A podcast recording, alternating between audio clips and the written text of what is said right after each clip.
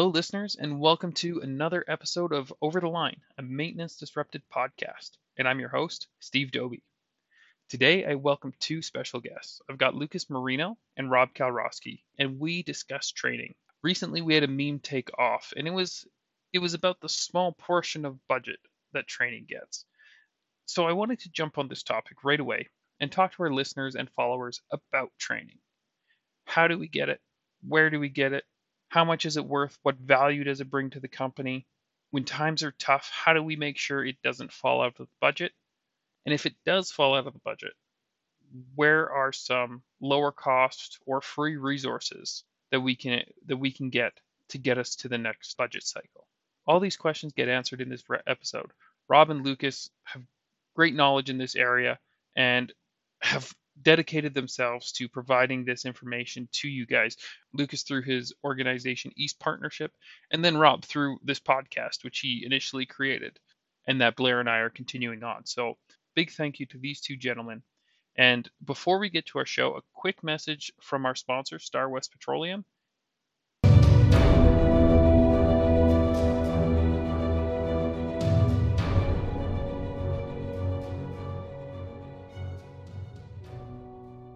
Hello, everybody. This is Steve Doby here, one of your hosts of Maintenance Disrupted. If maintaining heavy equipment in BC and Alberta is part of your job, I'm excited to tell you about the fuel and lubricant supplier, Star West Petroleum. Having personally worked with Star West in a previous job, I can tell you their service is unmatched, and they are committed to saving you both money and downtime. Their service team learns your equipment and suggests ways to extend its life and overall perform better. I was in the throes of starting a new job at a large scale mine in BC, and we wanted to improve reliability quickly. One of our top issues was hydrocarbon management, and with the support of Star West team, we were able to reduce our cost and ultimately chart a better path forward for our hydrocarbon management. My bosses were impressed, but I really can't take the credit. Star West Petroleum did all the legwork. Star West is a top-tier distributor of Phillips 66 lubricants, Kendall Performance motor oils, Phillips 66 aviation lubricants, Redline synthetics, and Aspen alkylate fuel for professionals. Also available from Star West is clear and marked gasoline and diesel, heating and furnace oil, but really it's their customer service that stands out. For more information, go to starwestpetroleum.ca or send me an email and I will get you in contact with the Star West team. You'll be glad you did, and so will your equipment. Now, here's your episode.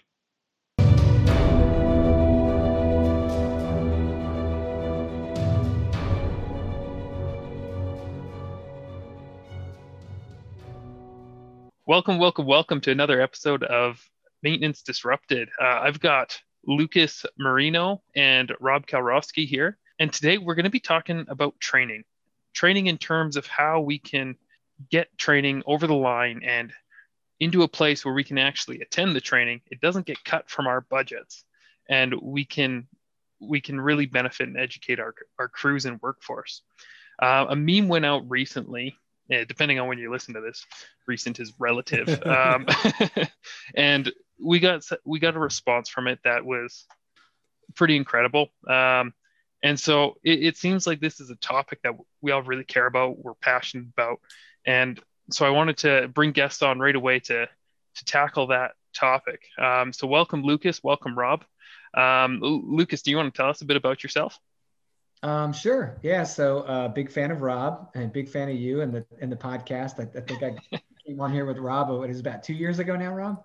Yeah, and we've done how many? We would have four or five together, I think. Yeah, a couple. I think I was just um, I was fresh out of the service at that point, um, and um, so I work. I, I, currently work as the um, as a senior life cycle engineer for uh, a nuclear submarine program with the U.S. Navy, and I also um, am a founder and owner of the East Partnership, which is an online training company for people that maintain and manage the world's most complex assets. Yay. That's my big pitch. Awesome. Well, great to have you on again, Lucas. And I think most of our listeners are probably aware of Rob, uh, but why don't you give yourself a, an introduction? Yeah. So, so I don't maintain the world's most complex assets, but uh, just simple valves. That's all. I, that's all I do. But yeah, I'm Rob Kalwarowski. So my day job, I work as an asset manager for um, a large pipeline company, and then I also am the host. Well, I used to be the host of this show, but now I'm the host of Dismantling the High Performance Narrative podcast and soon to be released the Leadership Launchpad Project podcast. So those are two of the the new things, the new direction I'm going with. Um, both, you know, my passion project around mental health, and then what I think is a huge gap in our industry with people centric leadership. So that's where I'm going. So if you want more, go to robsreliability.com and check out all the stuff there. yeah. And, you know, I, I'm going to disagree with you, Rob. You have transitioned to helping maintain the world's most important assets. We talk about um, so many companies say humans are the most important aspect. Employees are our most important asset. And we, we had you on the show a couple weeks ago and we talked about just that. And that's where you've shifted, I think, is helping us maintain people better, helping us treat them like assets and, and putting the person first, which is something that our industry has been missing for forever. yeah. So thank you for doing that. Um, it, it's it generates conversation in in all the circles that I've been. I hear about it where I'm working now. So well done. um, anyways, so this meme, it's probably easier to see it. So you guys can go to our our LinkedIn page and it'll be on there. I'll be posting it when this podcast gets released. But essentially, we've got a big guy in a suit and he's drinking from a very large hose uh, that we're calling a company's budget, and the big man in the suit we're calling uh, reactive maintenance. And then there is a trickle from a, a leaking from this big pipe leaking, um, going into a very frail looking uh, individual's mouth, and it looks like he's not quite getting enough enough from it, and we're calling that reliability training. So um, it doesn't quite do it justice, but most our listeners are are, are listening and not looking at anything. So we're a visual we medium now. Here we go. Um, so I just want to talk about that for just a minute. Like that's inevitably that's going to happen where your company's budget is going to be huge. Like, um, you know, mining companies were billion dollar maintenance budgets, but the training budgets are always so small. Why do you think that is? And, and do you think that's a, necessarily a problem? Yeah, yeah, I mean, I mean, the first thing I, I just want to mention, right, is like that meme. Like, first, is I didn't think it would hit the way it hit, um, but the second thing is like it just shows you, like the the explosion of that meme really shows you where people are at in our industry, and I think 2020 and 2021 just sort of reinforced where we're at we're not seeing the reliability success that we work really hard for. And a lot of our people are not trained in what they're needing to do. And like we talk about people centric leadership, but you do actually, like, if you want to empower your people, yeah, like you have to treat them like people, you have to give them, you know, like the psychological safety aspects and like all this stuff, but you also have to give them the tools, the skills, the authority and like the processes to actually execute their job right? And training is part of that. And like where that meme came out for me was like like i've had a lot of conversations with people recently and they said like we have no training budget anymore but damn if that if that piece of equipment fails we're going to fix it right? And i think like you know like it's it's incredible that you can't get 1500 bucks to send someone to a training course but you can spend millions on you know a broken whatever for the third time because you couldn't fix it the fir- right the first time right?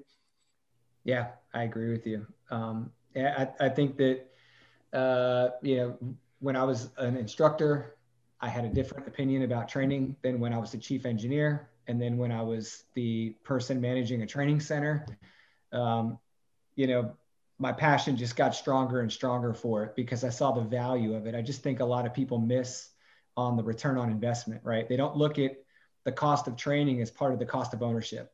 It is a part of the cost of ownership. And one of the things I like about the the the, the field of integrated logistics or logistics engineering, kind of presents is they present training as one of the logistics elements you have to plan when you acquire or design the asset right? It's a part of its life cycle. I like that. Yeah i mean it's literally embedded from the beginning. So if you you know when you look at uh, people would come to the to the training center the military had and they'd say wow you guys do such a good job investing in training and i'd say well that's because we realize how much money this saves us right because we've done the math and we know that if we can do the work ourselves and we can do it right, we'll get more operational availability out of the assets. And we won't be so dependent on third party contractors, uh, OEM, other people uh, to do the work for us. So the return on investment is something we actually seek in the beginning, right? When we first acquire the asset. And it's something that we seek to try and extract from the asset throughout its life cycle.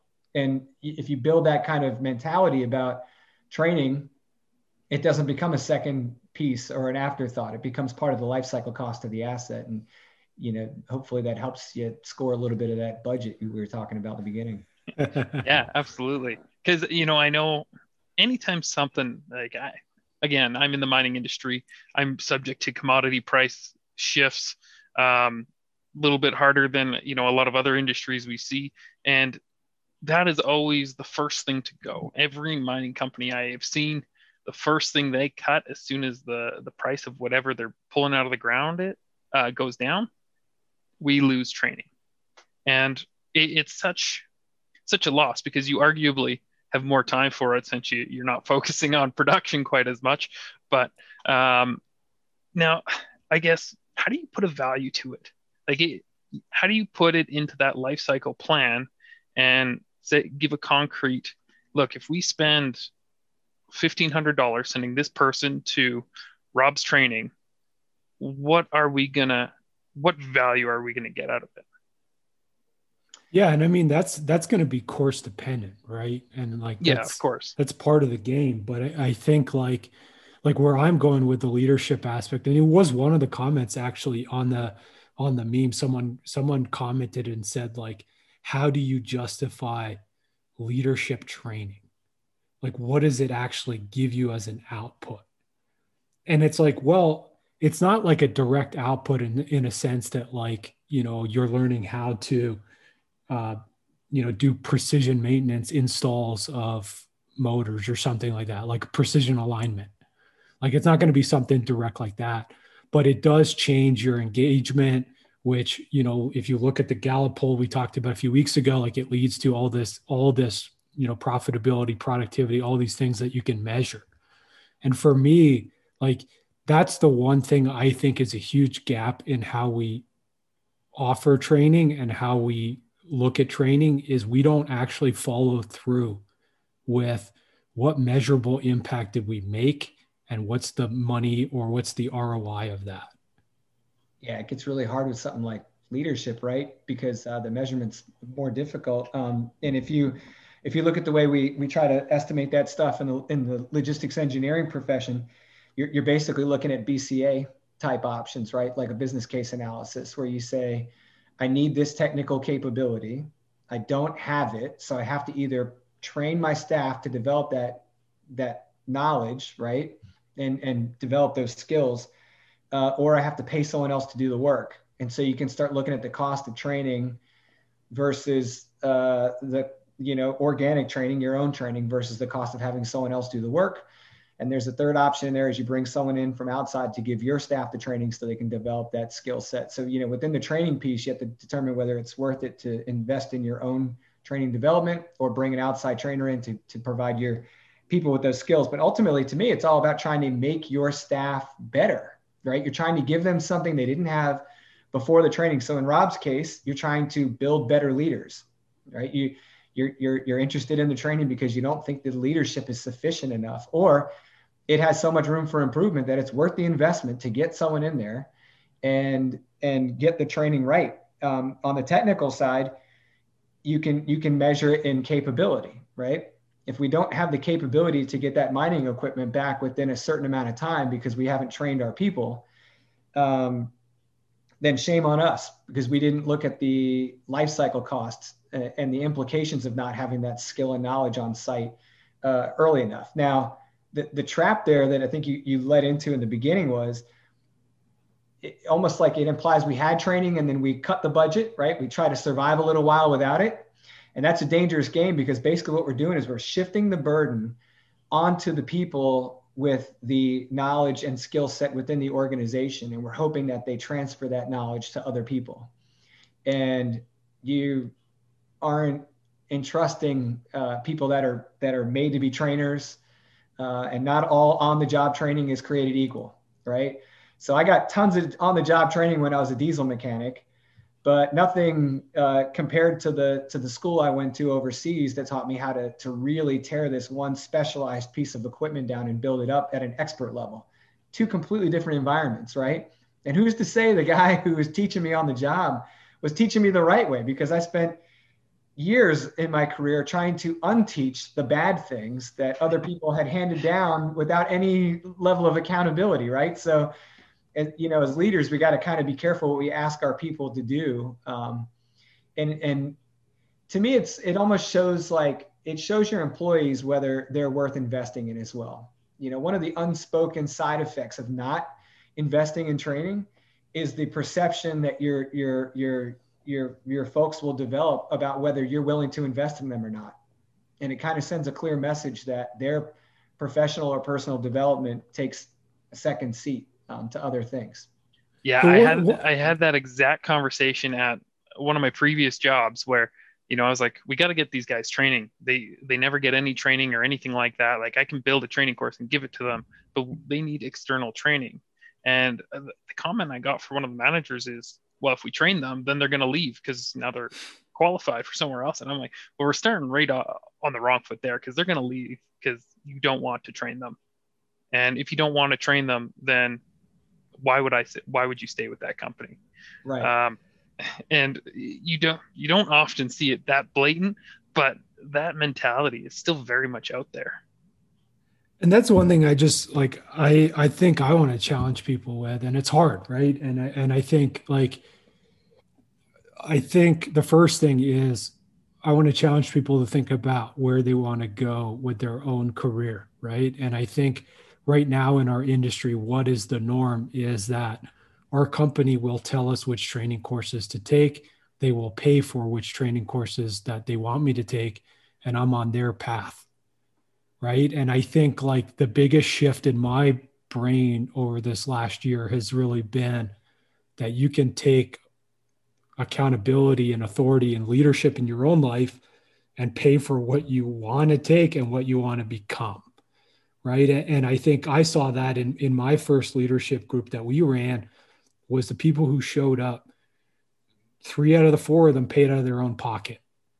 And they said like our company is not going to fund my being here but i value this at a point where i want to step out and do it.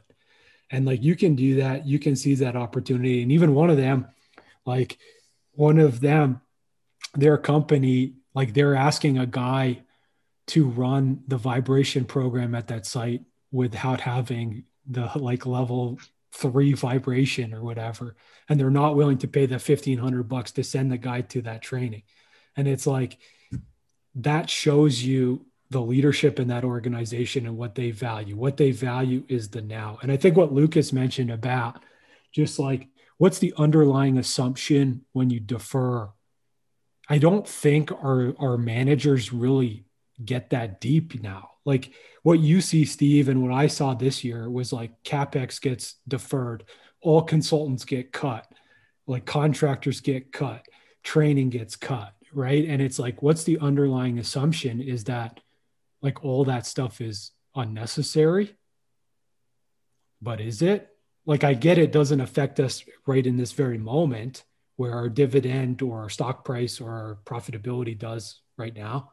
But like, what about next year? Because like where where I'm like where I'm working is like capex got cut, but next year it's not like it's more next year because of the cut stuff moved. It's like it's gone forever. Right. Yeah, yeah. Well, like you know, I see that with even like equipment replacement. You know, component exchanges is uh, we're just gonna push it. It's December. We don't want it in this year budget. We're gonna get it. I'm like, we're still paying for it. So, so what's Steve, the extra in, damage you do to the equipment once you get to January, right? So I was in a job interview with a guy out of um, a gold mine in Nevada, and he said to me, "Where?" And he was Australian guy, and he said, "Where I come from, which was like BHP or Rio Tinto or something." He said, "Like we don't count it as a valuable." Like reliability initiative until we can move the expenditure from one fiscal year to the next. And I just was like, I literally was just like, well, then we're done here because like, what's the point of reliability then? Because like literally that's saying like December 31st at 11:59 p.m. If we can extend this for for one and a half minutes into into the new year, we've made a huge reliability improvement. However, if we were January 1st and we extended it 364 days to January to December 30th of the next year or of the same year, we didn't do a damn thing. And it's just like, how does this logic even exist in our industry? Like these people have no idea what they're even thinking about. They're definitely not thinking about the life cycle of the plant or the mine or the, you know, the whole journey. They're just thinking about right now. Right. Yeah, that, that's crazy. Well, and I think that highlights like you've got a reactive organization versus a proactive one. Um, what, what you described there to me is a reactive organization, and they haven't had time to sit down and think about how they're doing things, or they're not willing to. They've accepted business. They've accepted that model and accepted that as that's what good is. Um, and and it, it's sad to see because you can get so much more out of your assets if you just think a little bit longer. You do that life cycle analysis. You you understand from the moment you get that asset to the moment you dispose of it everything within there should be understood. Right. And to your point lucas we should have training in there and costed in there for how to maintain that that oh, asset yeah. properly yeah, because so you know it's a it's a double edged sword. If, if you don't account for it up front, you're going to account for it when you try to correct things later by buying it with funds you didn't account for, right? Like, you know, all of a sudden you're shocked you have to spend forty thousand dollars on training. Well, you, you wouldn't have been surprised by that if you had looked at the cost of of doing this properly in the beginning, right? Um, and, and and Rob, I did want to touch on something you said earlier that I think is super important especially with, with, with training that's not quite as equipment focused or technically focused. When you start talking about leadership and management and things and things of that nature, um, quality matters, right?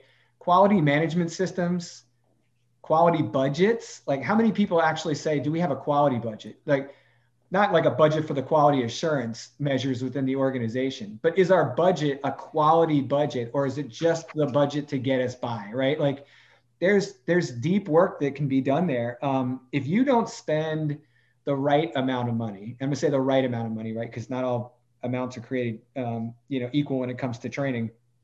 If you don't spend the right amount of money to bring in someone or some organization that can help improve what you're doing, have you really developed a quality budget? Have you really developed a quality management system? I think that without that unbiased uh, outside perspective, it is harder for for organizations to have the continuous learning uh, goals met that they, they may set for themselves subconsciously right? They we are going to be better we're going to do these things.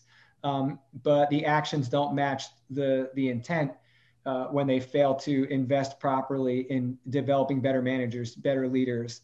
Uh, how do you do that? Well you can't do that if you create everything in a silo right? If I if I think I'm the one who can make the best leaders in my organization, um, do I really know what my team could be learning outside of us? You know, there's a reason why a lot of a lot of teams intentionally seek independent third party assessments for quality assurance or for technical guidance or for things like that. But then we kind of shut the door on that idea when we consider training for leadership and management. And I think that's that's uh, that's that's to our own detriment.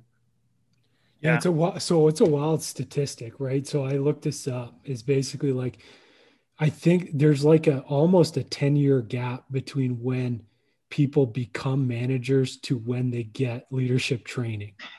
and so like if you think about like how many bad habits you can develop in 10 years and like how many people you can turn off of working in your organization like it's bananas that's crazy i mean and, and, the people yeah. look at things like the military and say i wish we had that level of efficiency and i wish we had that level of strength in our in our in our senior corps uh, but you know what they invest in they invest in leadership at certain points they do not let you pass go until you've gone to certain courses right now you do have the luxury of of you know governmental uh, you know bureaucratic functions like a larger budget in some cases like that.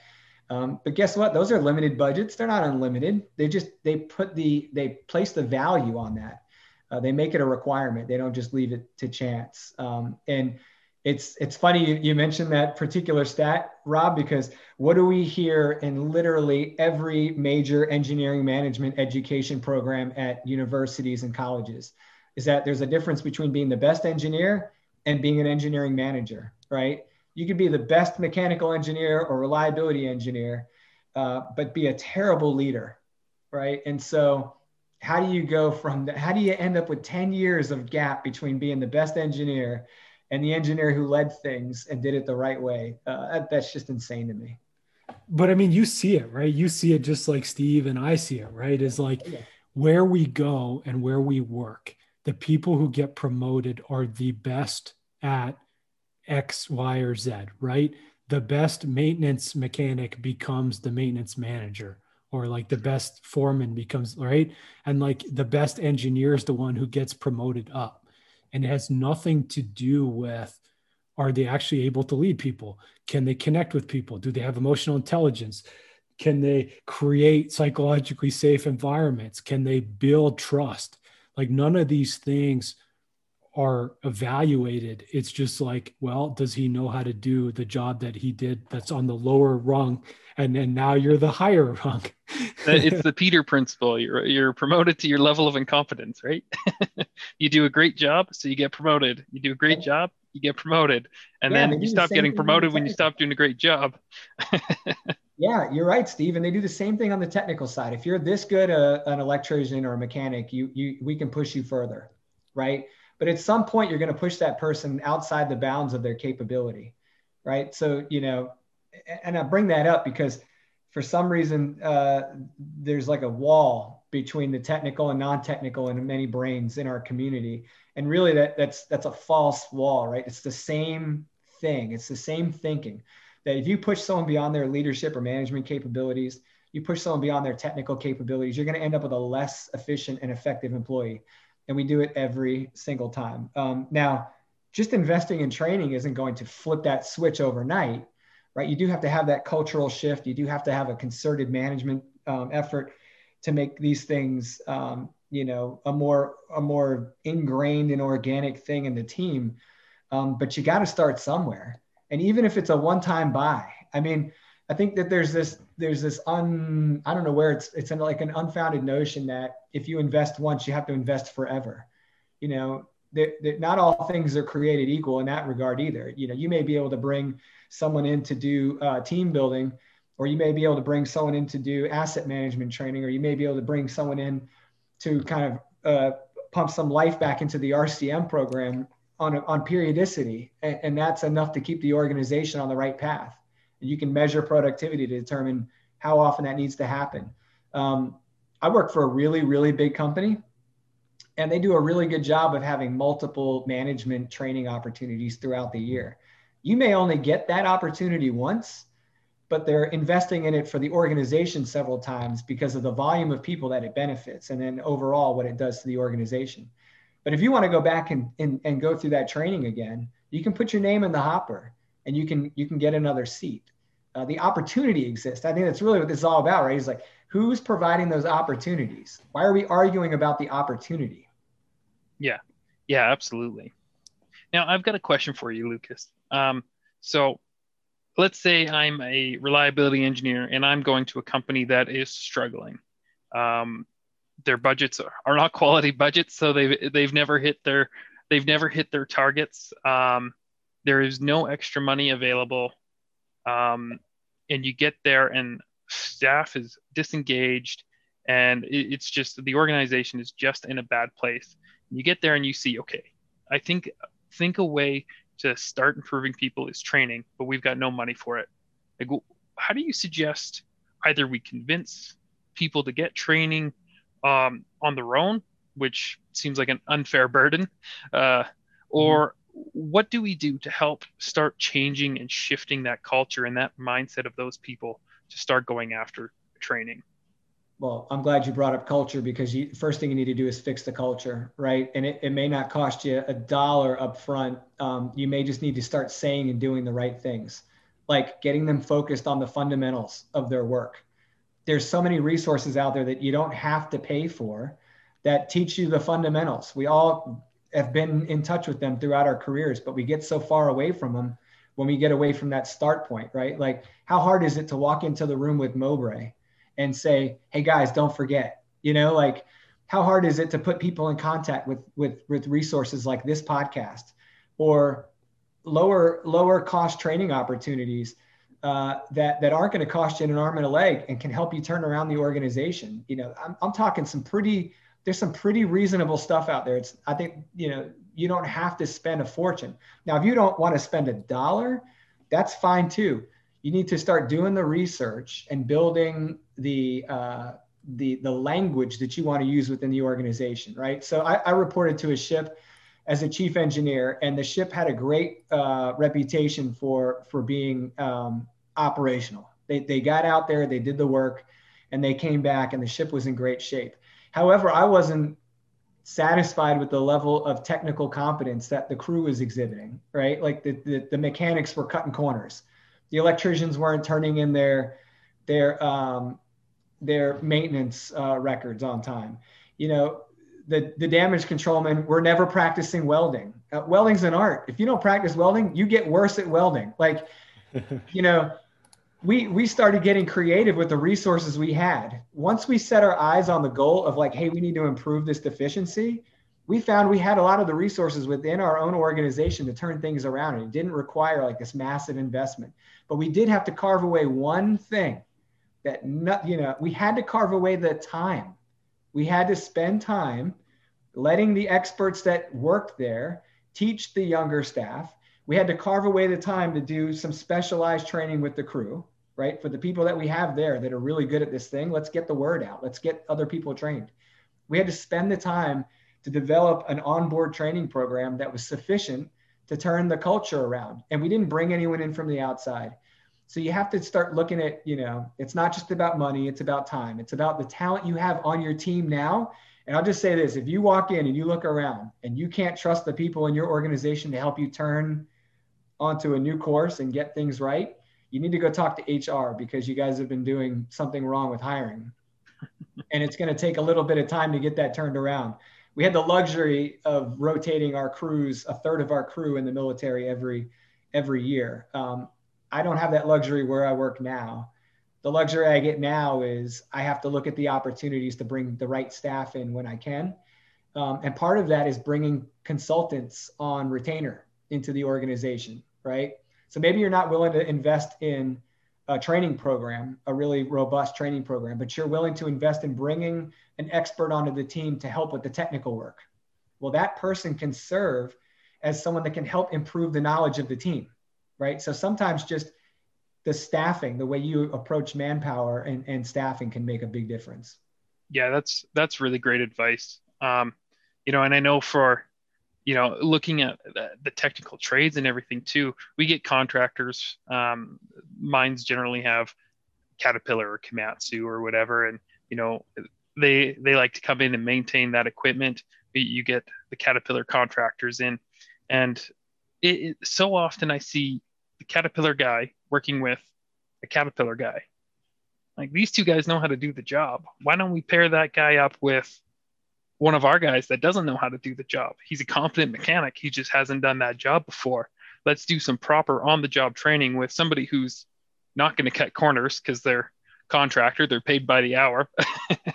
they want to take as long for the job as, as, as is there. Um, and, and get that training. So I, I really love that advice because I think that's a huge way. Because if a company is struggling, we're, we are going to see those consultants coming in to try and help and you can learn from them. If a reliability contractor, if Rob shows up at your site as a reliability consultant, then like use it, learn from him, uh, understand understand what he he has to offer and pick his brain. Yeah, that's some of the best advice I think we've had on the show. Rob in particular. yeah, that's right. It's it's funny, right? And, and, like Lucas mentioned, like one thing, and actually, like the guy who couldn't get, he's probably listening to this, so a shout out. I, I won't say your name, but shout out. Um, but uh, the one like he couldn't get the training courses approved right and so what he did was he put together all the resources that are free in our industry this podcast all the Accendo reliability articles all like james kovacevic's podcast like like the upkeep articles like there's a ton of great stuff out there that is free that you can get and that people can use but the one thing he uh, when we talked about i talked to him about it and what Lucas said is the same thing, right? I said, if you're telling your staff that they have to do this, like listen to this show and listen to James's show and listen to and read this and do that, you cannot expect them to do this on their own time, right? Because it's like there are people who are listening to this in the car, there are people listening to this while they're running on the treadmill. Like, I get it. You love it. It's good for you. but you can't expect your staff to also love reliability or love maintenance like we do right and i think that's the piece is like you know you got to give them the time you got to give them the effort. And then the, the second thing i want to just mention jump off what lucas said was was this whole aspect of like the expertise that exists already in your organization. Like steve you know lucas you know like when you're a consultant you walk in the door most of the time they have the expertise they know what's wrong already. They just don't have the psychologically safe environment where the guy on the shop floor can go to the manager and say this is wrong. This isn't working. This is broken.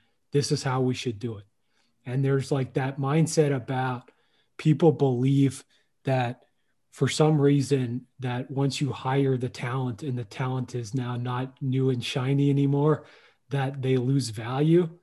And like that's what i see all everywhere is like the expertise that is in house in an organization is not valued at the same level as that expertise if they just were wearing a different shirt. Right. Yeah. Yeah, yeah. 100% and it's you know and, and, we talk about we talk about that all the time. Like for me uh, being a good re- reliability engineer and getting to where i've been has been because I've listened to the people that are working on the equipment.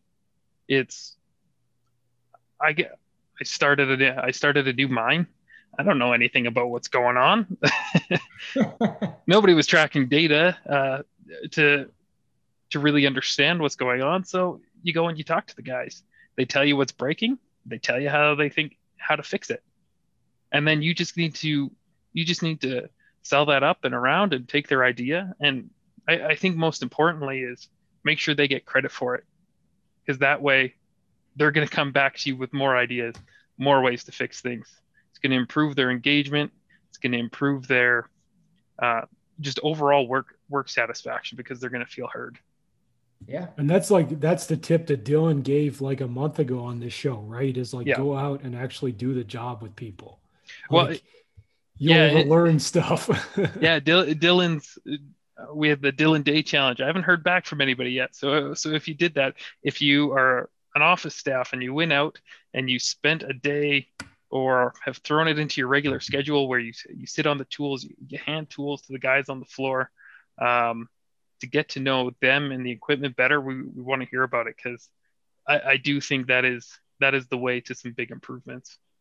Yeah, I mean, it, it, it's, uh, I mean, it's such good advice, and Dylan's great. You know, he, he, he gets it obviously, and he's, he's pushing something out there that I think is really important because um, in the academic circles, uh, if you meet someone who thinks they know everything, they're the most dangerous person you could be talking to. because the people that are really smart on a topic understand that they don't know as much as they wish they did. They don't know everything. And and the managers that are unwilling to go out and learn uh, from their from their staff, uh, that's a that's a dangerous person to be working for, right? Because they they think they know enough already. That that's a dangerous manager when they aren't willing to concede that, hey, I used to be in your shoes, but that was a long time ago, and things have changed since then, right? You know, we might still be using a torque wrench to do that job, but that's not the same equipment. I got a little bit of a wake up when I stepped out and started doing it at FMECA. Um, and I'll, I'll, give a big shout out to one of my mentors, Hank Kosovar, who's been doing this forever. But I, I turned to FMECA and to Hank, and Hank, I said, "What do you think?" And he he he goes, "I think you need to go work on some more updated equipment. Half the stuff you put on this FMECA, dude, that doesn't exist anymore." and I thought, oh my God, it's been so long since I just went out and sat with mechanics and worked on equipment that I don't have a full grasp of what newer engines are like. And you would think something like an internal combustion engine wouldn't change much, but the control systems are entirely different now than they were. You know, so that I mean, that's that's, that's just because you're really old, Lucas. That's all. uh, yeah, I, don't I, I wouldn't I wouldn't dare uh, say that to Hank, but it did make me stop for a minute and go, wait, I'm hearing this from Hank. Hank's like, that's Papa Hank, man, you know. Um, but it's true. I mean, if you're not out there getting in contact with them, then you're not you're not gaining that knowledge from your staff that you should be as well. Yeah, absolutely. And you know, we've talked about some pretty great resources that are out there, and there is like if, if you are motivated to go and get training for yourself um, obviously if you're listening to this podcast there's there's a level of motivation that you have for maintenance and reliability um, but uh, lucas what are some of your favorite resources for for learning that maybe are a little less expensive or or or freely available i'm going to throw a word out there it's called network right?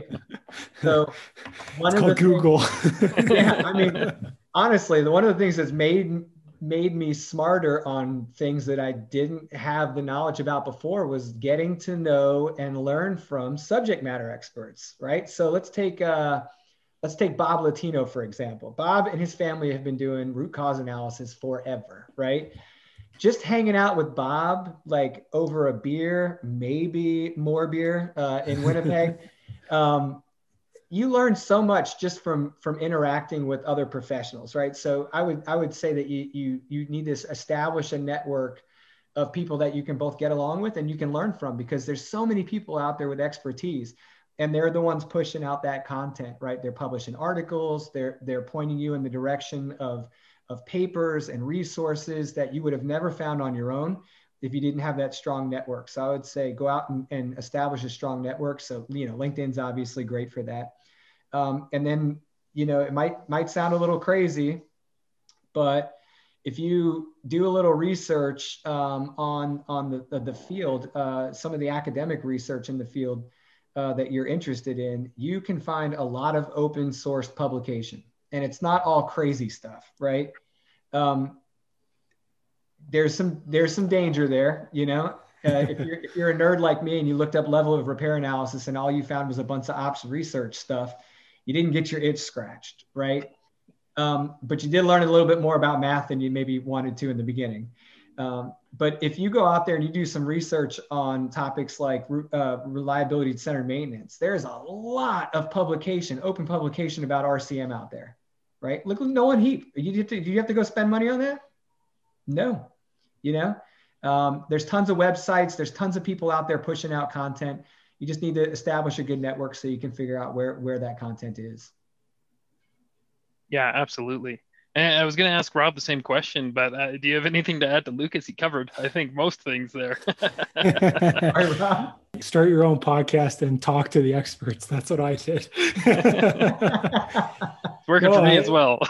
yeah, I mean, it's like honestly, yeah. Like I, I mean, learn, talking to people like you and and Lucas, like it really changed how I how I see reliability, and then even like what I did where I hired a coach basically to teach me a lot of this stuff really changed my perspective as well. And like that's where I'm going with some of this stuff is like, like, I guess if this is coming out Tuesday, like you'll have a few days if you want to join the mastermind that I'm putting together to get you some of these connections in industry, have these next level discussions on, you know, any maintenance, reliability, leadership problems, asset management problems that you're having. Like we have some pretty high level people in the group.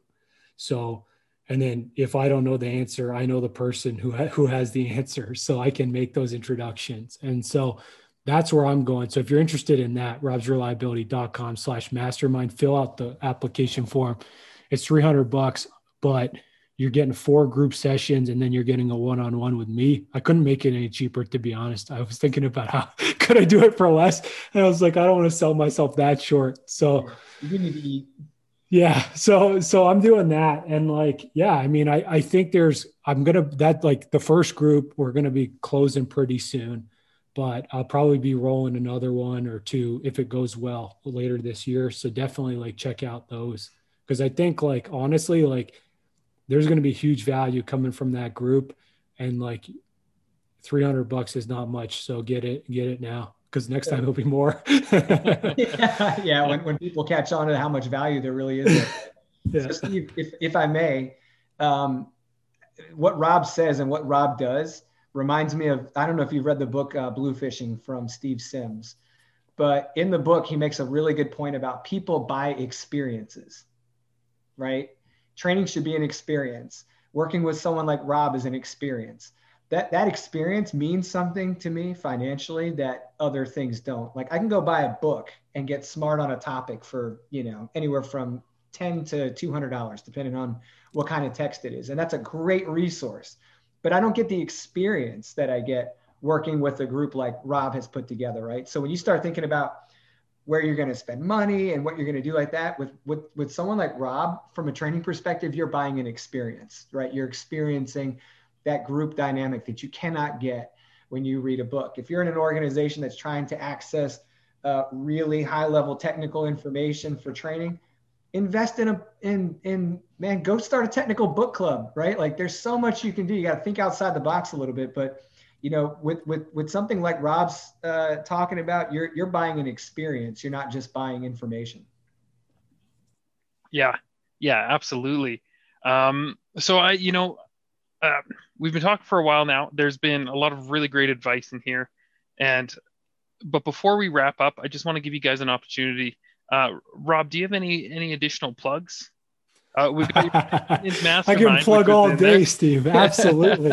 so yeah. So first off, you know, if you don't follow me on LinkedIn, just Rob Kalwarowski on LinkedIn. I'm sure Steve will put my um, contact info in the podcast notes. So definitely follow me on LinkedIn. Um, if you're interested in the mental health podcast, go to dismantling the high or search wherever you find this one it's on it too so dismantling the high performance narrative subscribe to that podcast on your favorite podcast platform we also have a website highperformancenarrative.com if you want to connect with lauren or myself or look at check out some of the stuff that lauren has going on for all my stuff robsreliability.com i have some stuff about the mastermind I have some stuff about the leadership program that i'm doing and then that's that's about it for for now. But if you want if you want to get me and you want to contact me, LinkedIn's the best, or you can email me, Rob's Reliability Project at gmail.com. I still have that email. So so definitely reach out there. That's great. And, and Lucas, I know you've got a lot going on and in particular around this space. And um, so so what do you have? Uh, how can people get in contact with you and and what are you offering? Yeah, so the easiest way to reach me is as as same as Rob on on LinkedIn. I try to stay fairly active on LinkedIn. Um, and then um, you can reach me via email at lucas at eastpartnership.org. Um, East Partnership is uh, a training uh, resource for, for those interested in anything related to maintaining and sustaining assets.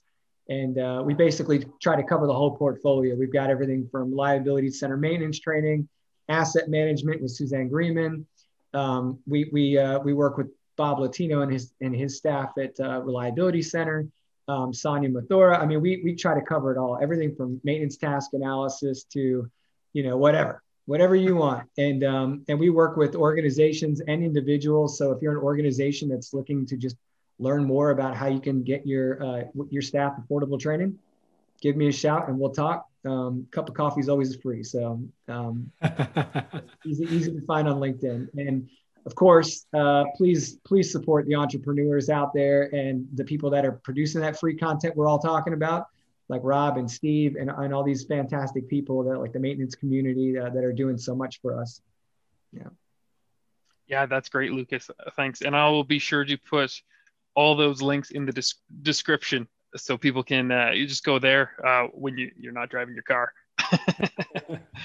Thank you guys for your time. Uh, I think this was a fantastic episode and really excited. I, I know this is a topic we'll be discussing more often as well. So thanks, guys. Thanks for having me. Thanks.